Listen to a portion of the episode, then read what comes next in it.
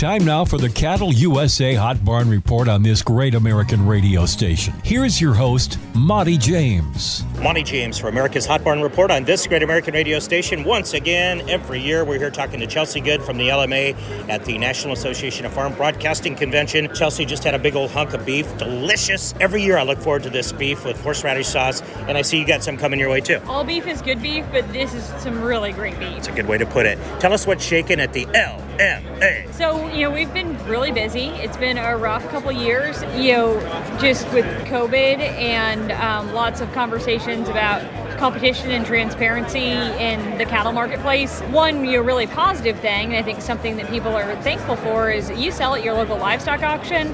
Boy, you've got competition, you've got transparency. You know, it, it's just right there. You can see um, those bidders, you know, bringing up the value of your animals.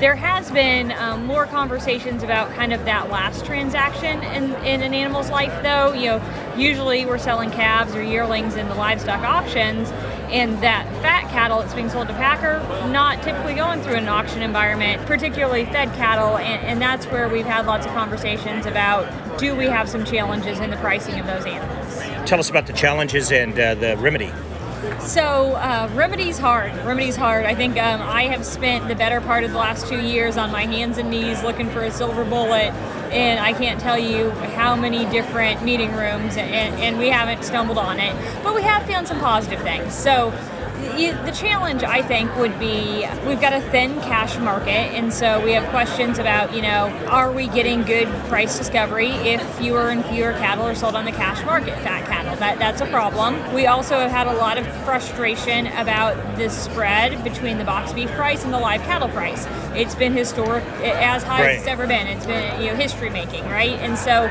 so those are two different problems. One is price discovery, and one is are producers getting paid enough for their cattle. A couple solutions that I think you know, there's not a silver bullet, but maybe there's a handful of things we could do that could help. Uh, more packing capacity would be awesome. That would help with the leverage part of this problem that we've had this bottleneck in the packing space, and we've just got more cattle than we have shackles to, to uh, put them on. Part two of our interview with Chelsea Good on tomorrow's Hot Barn Report brought to you by our nine reporting barns. Tune in and turn on to True Price Discovery on the Hot Barn Report on this great American radio station or hit hotbarnreport.com. It's almost unfair, but we have a direct line to some of the nation's hottest sale barns Prussia Livestock, Lamoni Livestock, Stockman's Livestock, North Platte Stockyards, Crawford Livestock Market, Lemmon Livestock, Bassett Livestock Auction, Mobridge Livestock, and Platte Livestock Market. See what's cooking across America's top feedlot and cow calf states and have a little fun along the way. I'm your huckleberry. The Cattle USA Hot Barn Report on this great American radio station.